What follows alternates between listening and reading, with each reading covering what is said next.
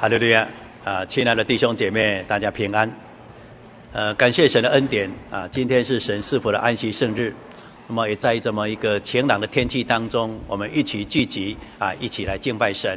愿神赐福也来带领，让我们今天在安息圣日的聚会当中，我们都能够在圣灵里面来领受神的话语，让我们灵性得到一些造就。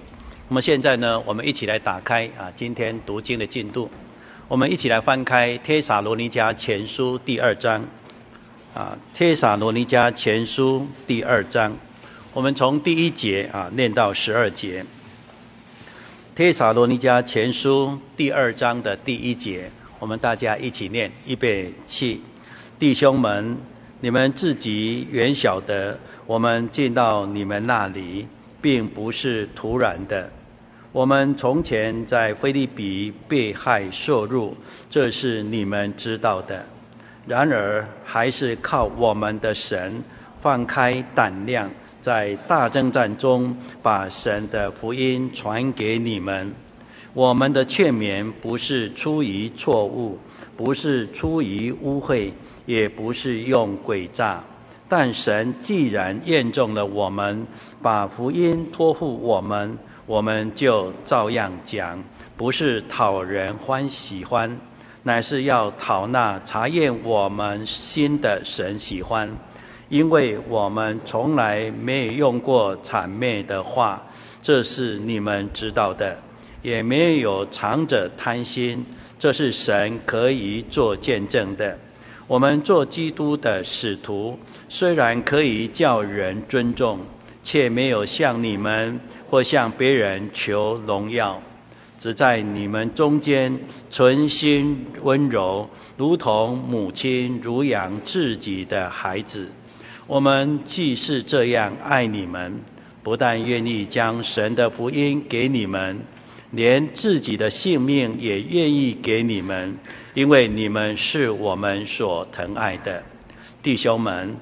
你们纪念我们的辛苦劳碌。昼夜做工，传神的福音给你们，免得叫你们一人受累。我们向你们信主的人是何等圣洁、公义、无可指责，有你们做见证，也有神做见证。你们也晓得我怎样劝勉你们、安慰你们、嘱咐你们个人，好像父亲待自己的儿女一样。要叫你们行事对得起那召你们进他国得他荣耀的神。阿门。感谢主。那我们今天在早上的聚会之中呢，我们一起来读了这一段的经文。那么这段经文，我们看到神的荣耀，也看到了神的恩典。当时神借由保罗把福音传到帖撒罗尼迦教会的时候。让他们在原有的一个传统的信仰当中，或是处于人生彷徨的这样的一个啊环境里面，他们能够在神的亮光、在真理以及圣灵的引领当中，他们认识的天上的真神。就像在帖撒罗尼迦第一章里面所讲的，我们请来看一下第一章的第九节，帖撒罗尼迦前书第一章的第九节，因为他们自己。已经报名，我们是怎样进到你们那里？你们是怎样离弃偶像，归向神，要服侍那又真又火的神，等候他儿子从天降临，就是他从死里复活的那位救我们脱离将来愤怒的耶稣。当时帖撒罗尼教会在神的恩典当中，也可以说在神的拣选的里面，他们能够离弃过去传统的信仰。能够认识天上的真神，所以在离弃偶像，来服侍那位又真又活的真神，过着一个称义又成圣的生活。不但在虔诚的度过着他们的每一天，他们尽到他们应有的一个责任，就是在团契当中彼此相爱、互相的关关怀，在属灵的团契的当中一起造就，一起来走这条天国路。不单如此，他们也能够来领受，他们得着恩典是白白的领受，是神的拣选。因此，在这样的一个感动的情况下，更能够来领受主耶稣对他们的吩咐，就是要来传扬福音。所以在帖撒罗尼迦前书当中，不但看到当时帖撒罗尼教会他们如何的被神验中、被神拣选、被神的这样的一个啊这样的一个照顾，同样的，他们也用这样的精神，愿意把所领受的旧福音的传扬，来向普天下的人，尤其是从他们周遭的人，能够一一的来做分享跟做见证。所以保罗在这个第二章当中呢，就特别讲到有关于用爱自己孩子这样的心态，愿意本着一个圣灵的带领、基督的心，也就是为人父母这样呵护孩子这样的心情，来引领信徒，来带领慕道朋友来到神的面前。所以这段经文呢，给我们今天有很大的帮助。当小弟在看到这段经文的时候呢，我在想，我有很多的感动，为什么呢？因为呢，在最近期间呢，啊，我离开了我们台北教会将近有十多的时间，所以呢，一直没有跟我们弟兄姐妹相处。说实在话，除了想家之外，可能就要想教会了，因为我们没有经常在一起。那么这时候呢，我就想到我们的弟兄姐妹当中，或是我们的慕道朋友，是不是因为传道不在身边呢？有没有常常来跟大家来做一些互动？是不是我们的信心有一点退步呢？有时候都会这种挂虑跟担忧。那么感谢神，我们看到弟兄姐妹都能够撑起主耶稣所托付的，能够在我们的生活的周遭当中不断的带领慕道朋友。所以在上个礼拜当中，我也看到我们有几位的慕道朋友来参与。那今天呢，我们这几位慕道朋友又来了，所以心中非常的感动。说明愿神呢能够带领我们。那么在即将不久，我们在十月份的中旬，就是我们台北教会的啊这个灵恩布道会。所以呢，我们是应该再一次的让神的福音能够高举，让所有的众人都能够看见神的救恩。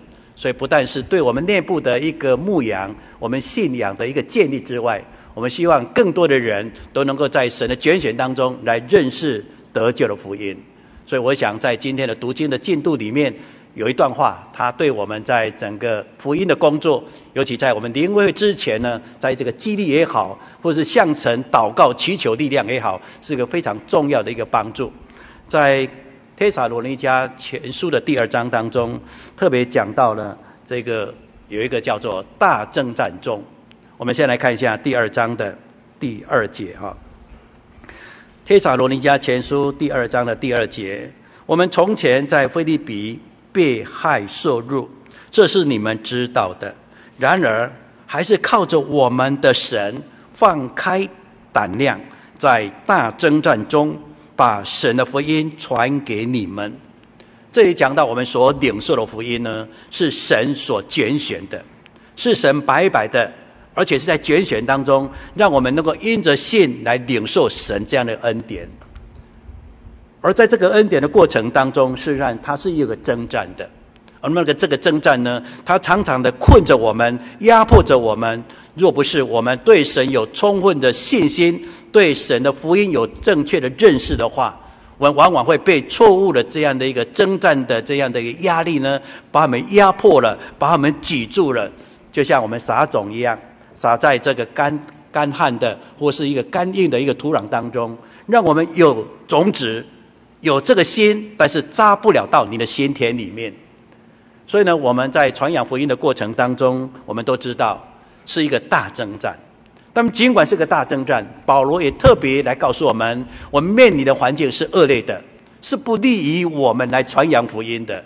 因为这个大环境是魔鬼所掌权的世界，是我们人心私欲非常浓厚而且根深蒂固的。在传扬福音的过程当中，我们就好像打墙壁一样。你打了墙壁，你的手肘一定会受伤的，你的拳头一定会流血的。所以在这么一个充满了一个哈所谓的一个这么艰巨的一个征战的过程当中，但保罗告诉我们不用怕，我们耶稣基督他是得胜的，我们耶稣基督是有圣灵的大能力的，因为他从死而复活，来告诉我们他是生命的主，他到天上。降下的圣灵要与我们同在，让我们所有的弟兄姐妹靠着这份从神而来上头的能力，我们就能够在整个大征战当中，就像一把利器一样，把眼前所有的危害、所有的困扰，在这个宝剑的当中，完全都剖开了，而且完全的击败了。所以，在这个大征战当中，我们靠着耶稣基督是可以把福音传开的。那么，在我们今天在传扬福音的过程当中，我们的确会面临很多很多的困扰。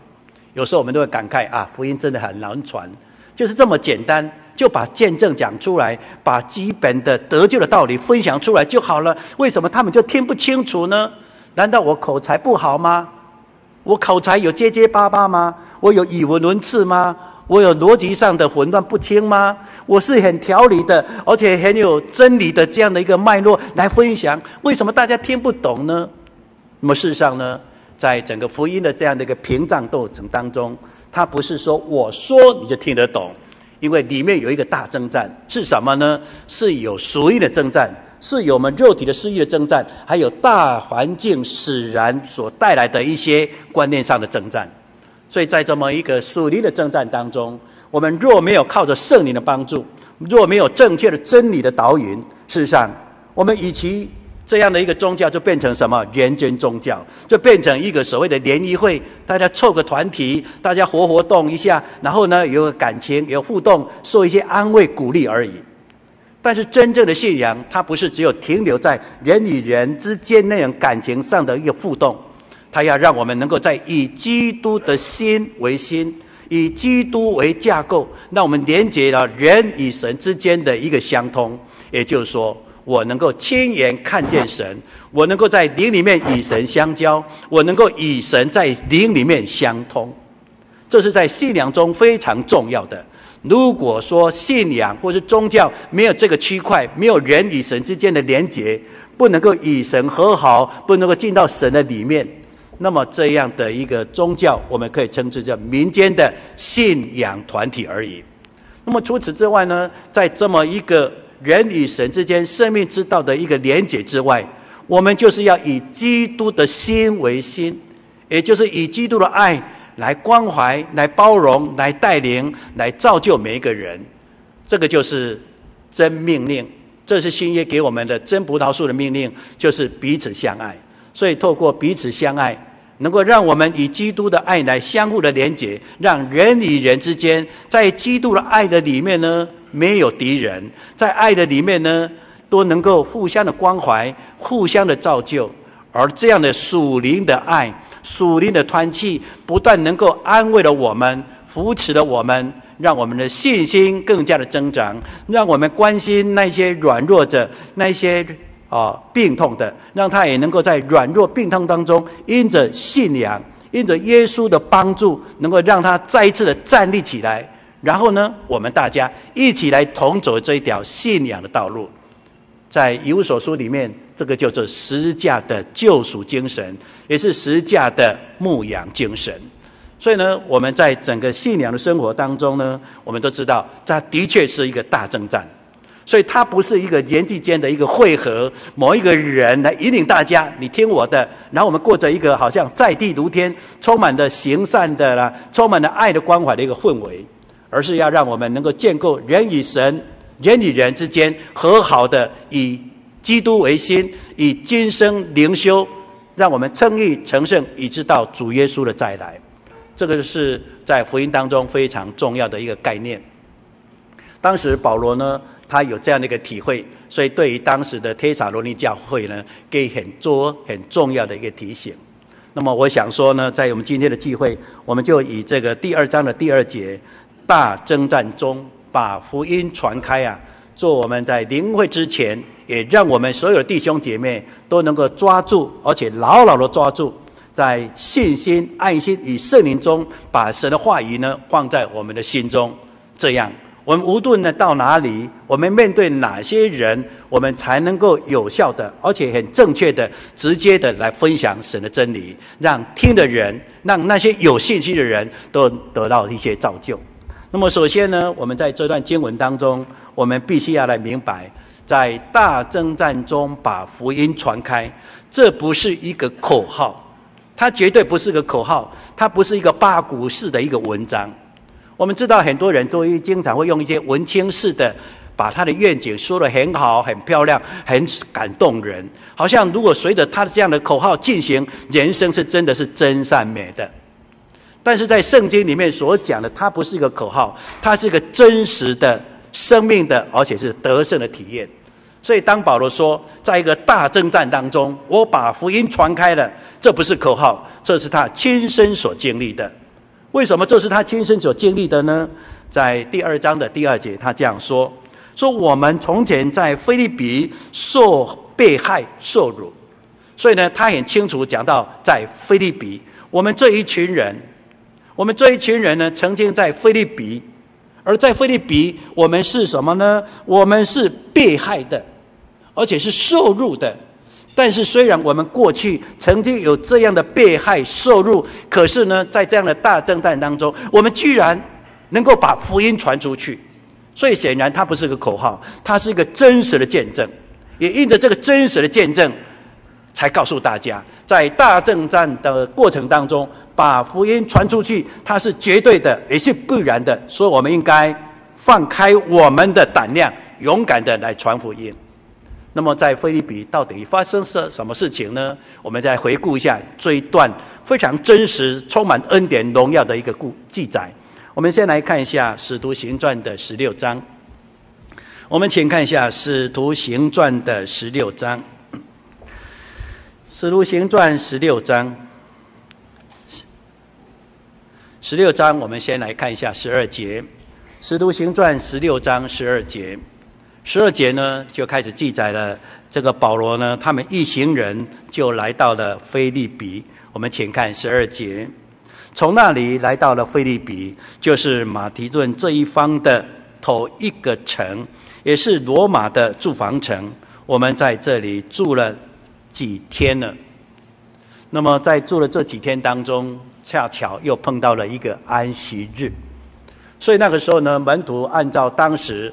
他们对于律法、对于诫命的了解，所以呢，他们安息日按照素场的规矩，来到当时他们能够聚集犹太人一起来敬拜、一起守安息的地方。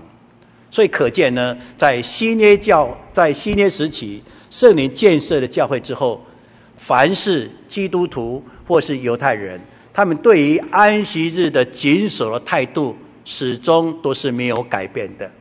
所以在历史当中告诉我们，而且在使徒行传非常清楚地告诉我们，安息日是没有毁掉的。那么使徒们呢，在安息日的时候呢，就跟当时的犹太人呢一起来守安息。我们来看一下十三节，当安息日，我们出城门到了河边，知道那里有一个祷告的地方，我们就坐在，我们就坐下，对那聚会的妇人讲道。这里讲到说，在安息日。因为那个时候，这个城里面，腓立比这个城里面，犹太人的人数并不是很多。如果他们人数达到一个量的话呢，他们就会有一个固定的，我们称之为会堂，提供他们在那边聚会、团契、敬拜神的地方。但是因为人数少啊，所以没办法达成这个啊标准，所以他们没有会堂。那虽然在空间上是没有一个合宜的地方，可是他们对安息日的这个敬拜。无论什么地方呢，他们都不放弃。所以时间一到，安息日已经来了。他们呢，在一个地方，那个地方呢，他说：“我知道有一个祷告的地方，也就是保罗他知道，犹太人虔诚的态度当中，一定会守安息日，而且会找一个定点，而那个定点是变成大家聚集的地方。所以人数虽少，可是聚集的地方就变成他们祷告的地方。在我们的真耶稣教会里面。”我们都知道，根据教会的人数，我们一般来讲，哦，教会。那么，如果你还没有达到教会呢，那个人数呢，我们都会称之为祈祷所。那么，这个祈祷所人数如果说不断的增长，那么在兴旺的或是信心的态度当中能够稳定的话，那么往往呢，就后来会成立为教会。所以呢，祈祷所之后呢，就是教会。在当时的这些啊。在菲律比这个城市，人数不够，所以他们只有寻找一个叫做祈祷的地方。用我们现代词来讲，就是好像一个祈祷所的一个地方，或是一个没有空间，但是他们能够在那个地方一起聚会的一个场所，成为他们平常敬拜神、祷告或是分享的地方。那么在分享的时候呢，有一群人就在那边呢。那么那个时候呢，这个保罗就对他们在讲道。那么讲道的时候呢，主耶稣呢就开启他们心窍，所以呢，有让了一个人叫做李迪亚的这一家人，因为这样而得着了福音呢，这一家人就这样的信主了。所以犹太人只要能够认识基督就是耶稣，犹太人只要能够渴慕的来祈求真理跟圣灵的话，他们比我们一般的人更能够领受什么叫做全备的福音。他们会接受洗礼，他们会体会洗脚礼，他们会更重视圣餐礼，而且更重视安息圣日。这些呢，就当时已经信耶稣的犹太人来讲。是一下子就通了，一下子就明白了，因为救恩是根据犹太人所查考的、所盼望的这个旧约所应验、所成就的。所以，当圣灵开启他们的心，他们就是恍然大悟，一下子完全明白了。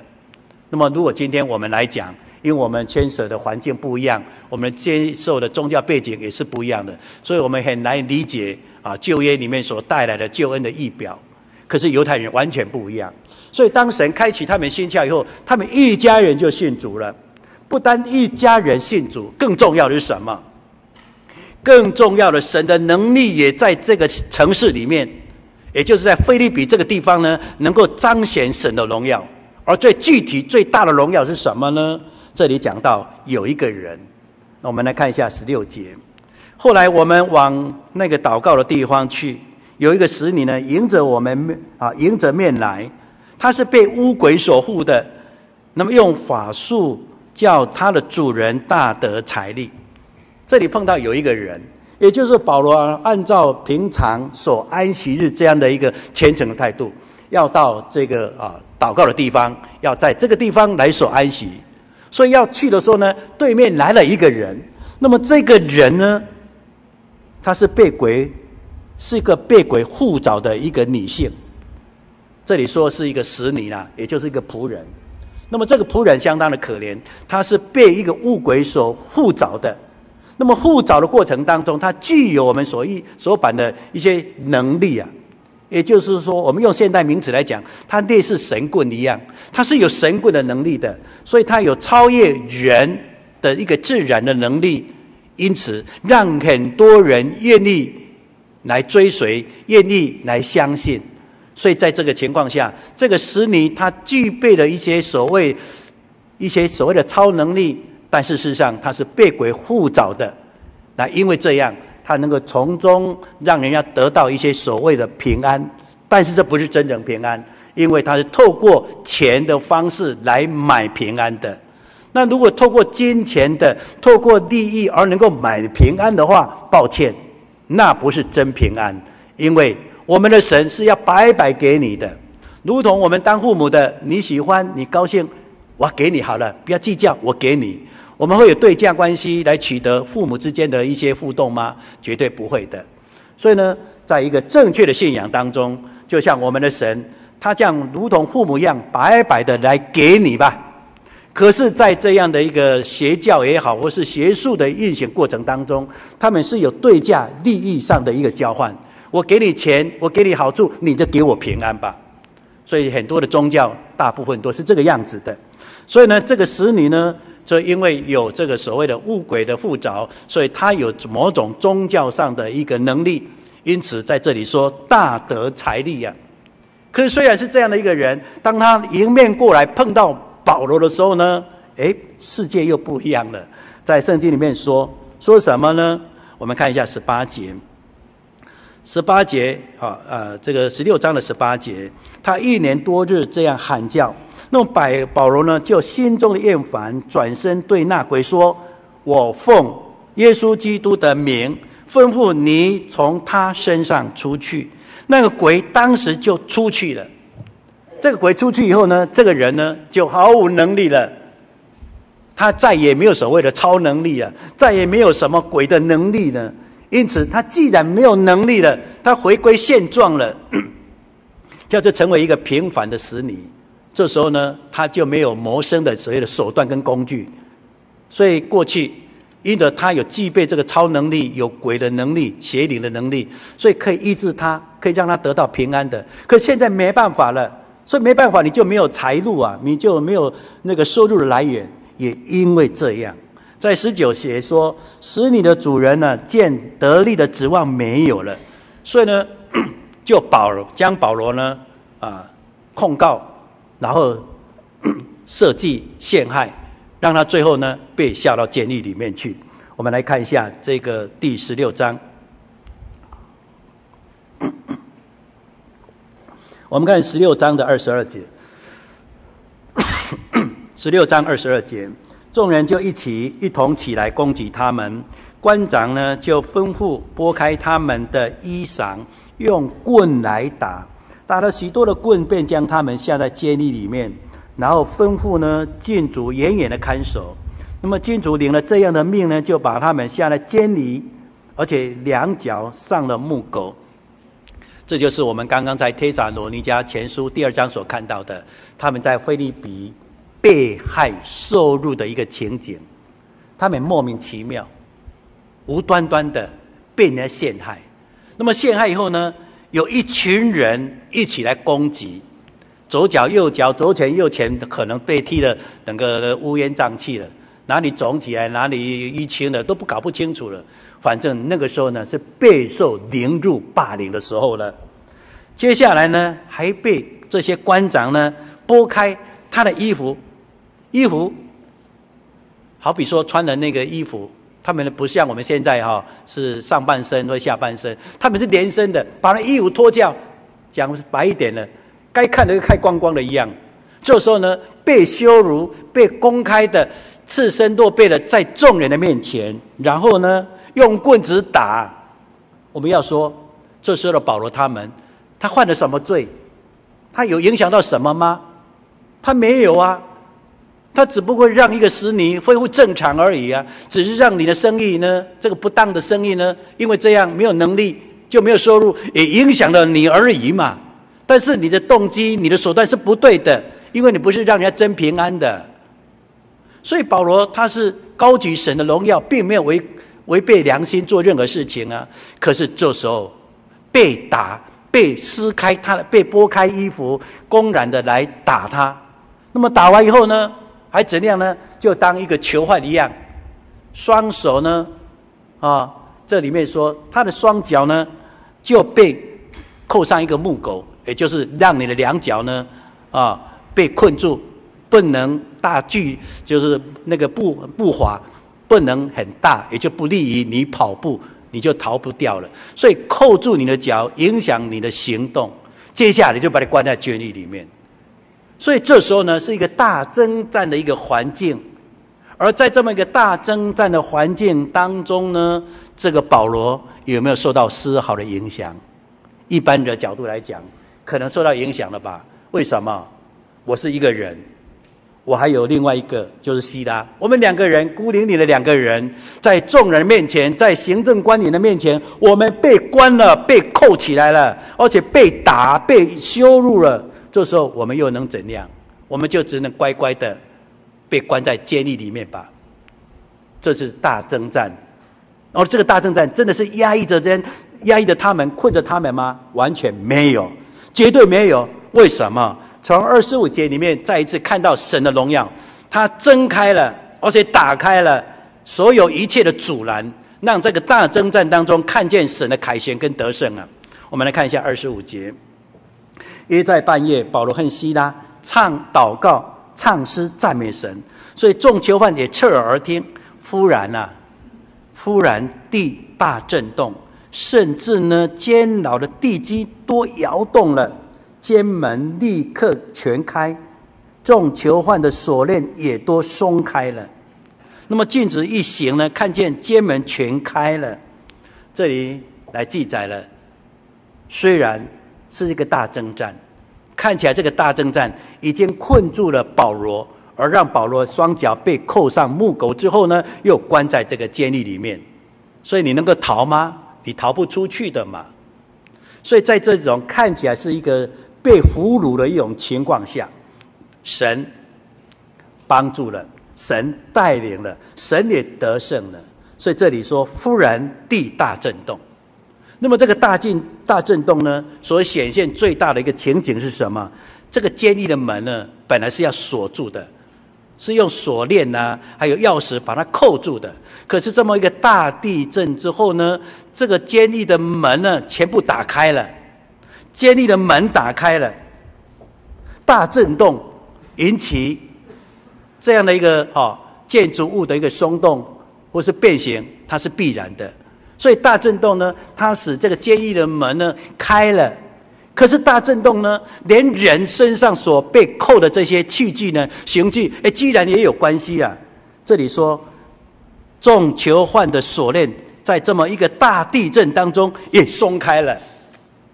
所以呢，大地震指的是建筑物嘛，所以应该比较容易理解。可是这里说大地震，连身上的这个锁链也松开了。所以这个显然不是所谓的一个地理式的哦，这个自然式的一个地理震动哦，地理的那种哦什么板块运动那个震动，不是啊，这里面是完全来自于神，所以人身上的锁链也掉了，而且不是只有保罗西拉，众囚犯呢。所以这样的一个情景，让禁足眼睛一亮，一看，哇，是呀，啊，那死了，那怎么办呢？那真的怎么办？弟兄姐妹，你们知道押解人犯都有大压力吗？想当年呢，我们阿兵哥押解人犯出出去的时候，那时候交通还不方便，押这个人犯呢，如果人犯逃跑，那个人呢，一个跑出去，你就要被关进来了。所以，如果人犯跑出去，你押解人就被关进来了。所以，那个押解的人呢，战战兢兢，很怕疏忽啊，很怕不小心呢。而且不是逃啊！如果说有一些意外的事情啊发生的时候，你还连带处分。所以他们押解的时候呢，押解人战战兢兢的。而这时候呢，一地震，里面的囚犯啊是重的，是多的，多到两个人以上了。一地震了，锁链不见了，门大开了，是不是都要跑光了？那么一跑光，那个监狱狱卒怎么办？狱卒就等待当时的这个行政的处罚吧。所以他们也是很懊恼啊。他们也很紧张啊，所以最后要选择什么？圣经里面说啊，选择干脆死掉算了，表示什么？责任他们扛不起的。可是，在这个情况下呢，他们这一家人，郡主这一家人，能够从这个保罗的应对，以及保罗他们所彰显的荣耀，让他们一家人来信主。所以，这过程告诉我们什么？尽管有大征战。但是在大征战中，保罗把福音传开了，所以当时禁主一家人信主了。所以圣经里面给我们一个很重要一个结论，我们来看一下三十四节。于是呢，禁主领他们上自己的家里去，给他们摆上啊，摆上我饭和他和他全家，因信了神呢，都很喜乐。所以呢，这福音就这样传开了。所以保罗呢，对于当时的帖撒罗尼迦教会，就特别的谈到这个往事，而这往事来告诉我们，神能力是足以在打战的过程当中、大征战的过程当中是胜利的。所以呢，保罗用这个胜利的凯旋的姿态，来到了帖撒罗尼迦教会，然后来告诉帖撒罗尼迦教会，我们的经历。我们的福音，我们的神的大能，因此很多很多的人呢，这时候呢就相信了耶稣基督。所以帖撒罗尼教会教会的建立的背景，就跟跟这个菲利比教会的这样的传福音的这样的一个过程是有密切的关系。所以保罗才告诉大家，我们在大征战的过程当中，我们都不要怕。我们也是把福音传开了。今天我们再一次的用着信心，把神的能力，就好像移植到这个帖撒罗尼迦这个地方。我们再一次的放开我们胆量，靠着圣灵的大能，我们把福音传扬出去。所以在大征战的过程当中，保罗告诉了帖撒罗尼迦教会：不用怕，我们也无需怕。我们不用担忧，也不必担忧。为什么？只要我们能够有信心的，我们能够顺服圣灵的大灵，神一定会引领我们。因为神把福音传到这个天撒罗尼迦教会，不是突然的，他是带能力来的，他带来真理的，让福音能够临到我们每一个人。所以我觉得，我看了这段经文的时候呢，我有很多的感动，因为我们在属灵征战当中，的确是面临的大征战，但是我们弟兄姐妹在神的面前，我们不应该有任何的灰心丧志，不要说啊都没有人要来信主啊，人家都听不进去啊。讲了一堆啊，不没有用啊，是可以杀的了哈！不要讲那一大堆的。嘿，我们要讲什么？感谢主，我们有耶稣，我们多多的祷告。在这个部分呢，我相信我们弟兄姐妹都乐于来祷告，而且非常迫切的祷告。所以在我们每一次的灵会之前，我们都鼓励弟兄姐妹一定要为的我们灵恩布道会，就算平常也是一样，要为了福音的使命，大家都要认真的祷告，因为。福音是你我共同的使命，是将来你我在神的面前交账最重要、最重要的一个账目呢？是账目哦。你要拿一个账目，也就是说，你有没有传福音？你有没有认真传福音？你传了几个？而这几个有没有真诚的、完全的来跟随耶稣？这个账目都要写下来。将来主耶稣打开账目一看，啊，阿明你都没有啊，那完蛋了。所以呢，我们要记得，我们一定要在属灵的大征战当中，放开我们的胆量，靠着信心跟圣灵的帮助，绝对是没问题的。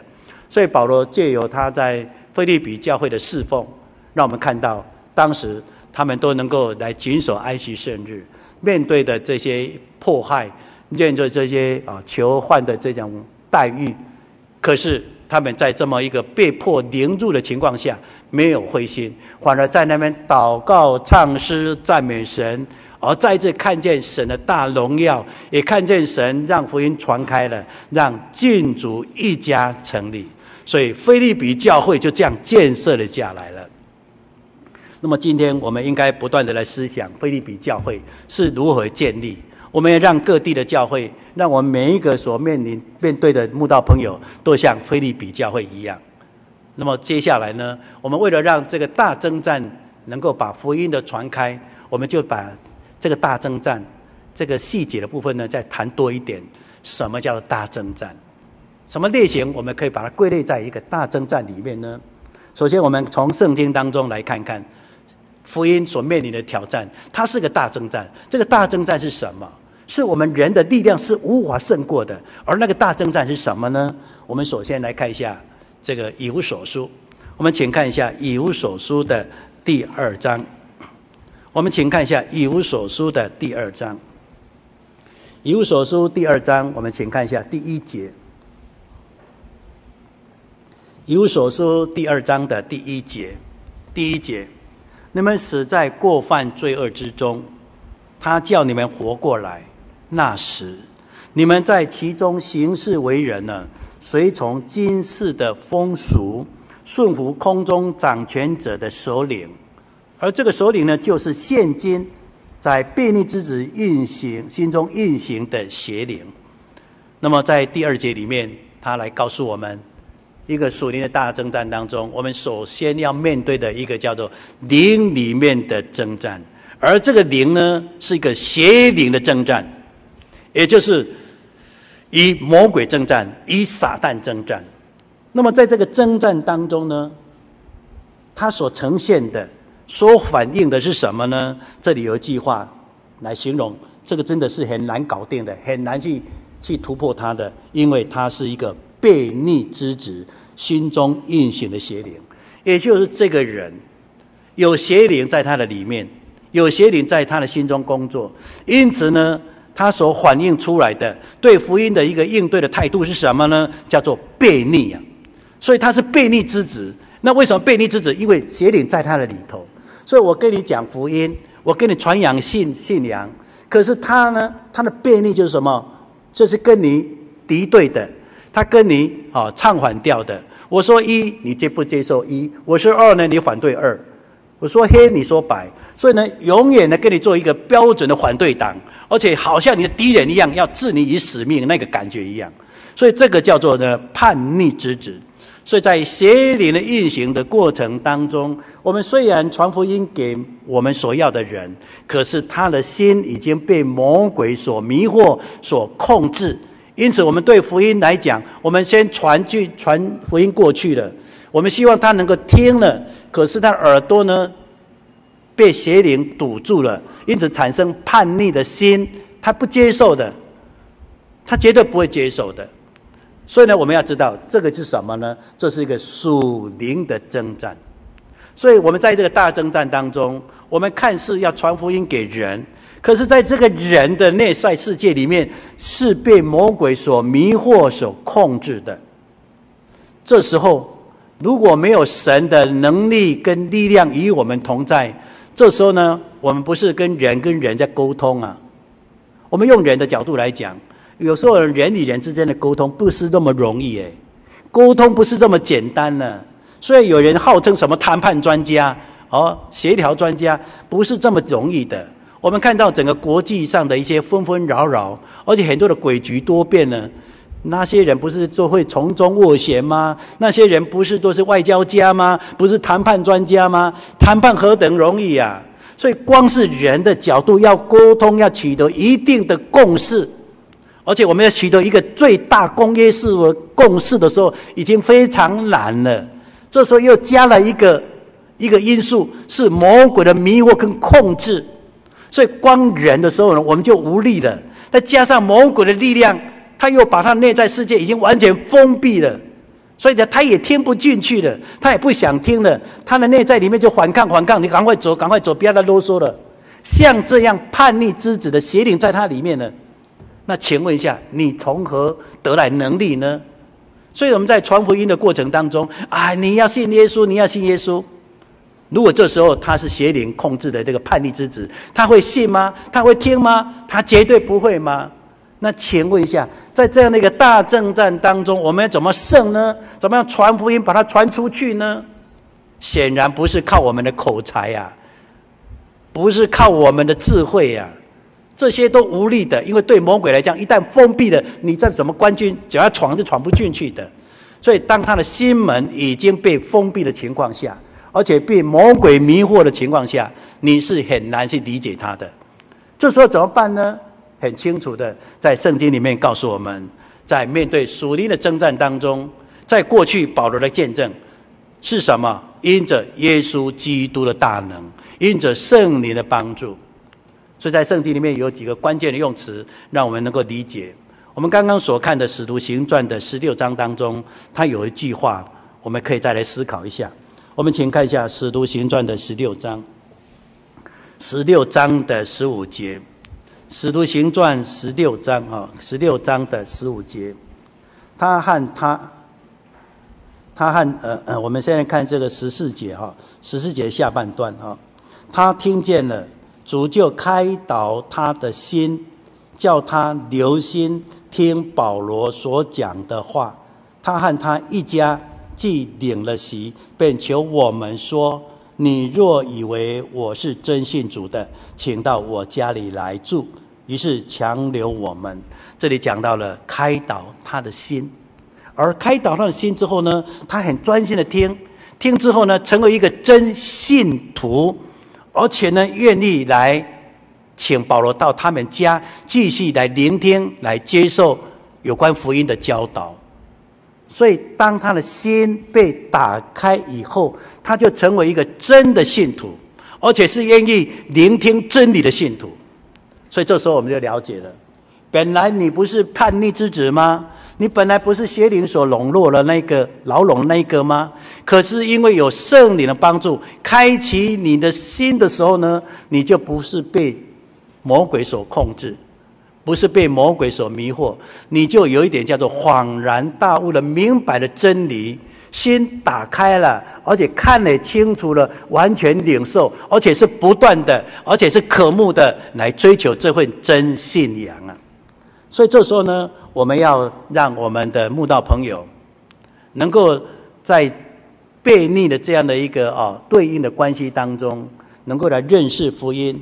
最重要的方式，就是我们一起谦卑的在神的面前来祷告。所以，当我们很愿意谦卑的，而且在神的面前的祷告，让我们的疑惑，让我们本能的叛逆的那种、那种、那种、那种硬性的态度，我们能够在圣灵的帮助当中求神，让我能够打开，让我不至于那么叛逆，让我心柔软一点，让我的心能够引领你的亮光一下下。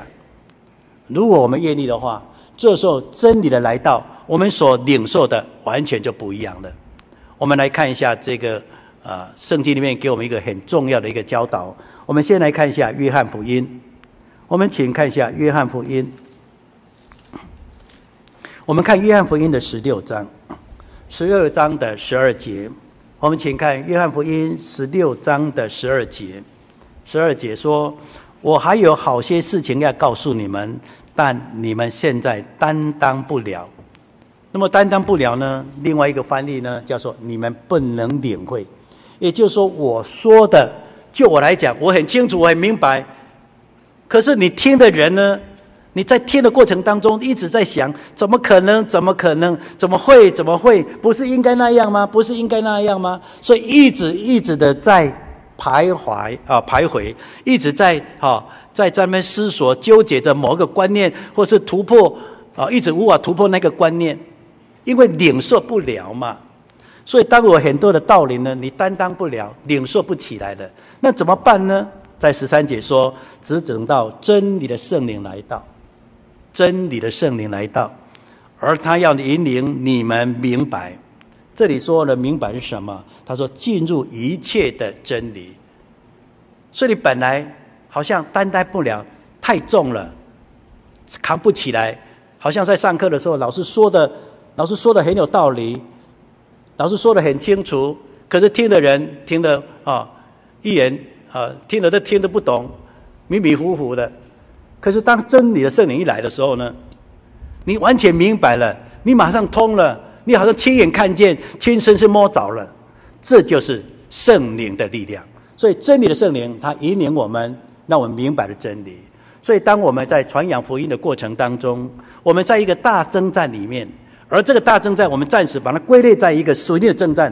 是一个魔鬼的迷惑的，乃至于我们的心成为一个悖逆之子的。这时候呢，用人的方式，用人的口才，用情感的转移，用情感的这种攻势是无力的，而且是软趴趴的。为什么？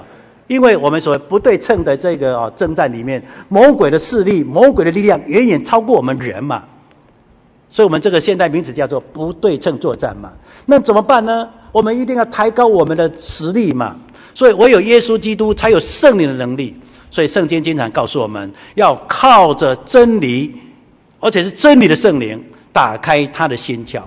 所以，我们在传扬福音当中，或许我们碰到这样的一个大征战。那么，怎样把福音传开呢？就是我们很谦卑的，按照圣经所记载的，按照主耶稣所告诉我们的，当真理的圣灵来到，我们进就能够进入。而且就能够明白真理，所以这时候，本着对圣经的认识，本着对耶稣的相信，我们都应该谦卑下来。我们在神的面前来祷告，祈求圣灵的帮助，让我们真知道他，让这个智慧的灵、启示的灵，让我们能够了解哦，原来神的救恩这样，这样才不会继续在魔鬼的灵所蒙蔽、迷惑当中，以为是，以为真的。虚度了我们人生的光阴，而把得救的道理呢忘之啊，丢在这个背后，那就是非常可惜。那我想在今天的聚会啊，我就分享到这里。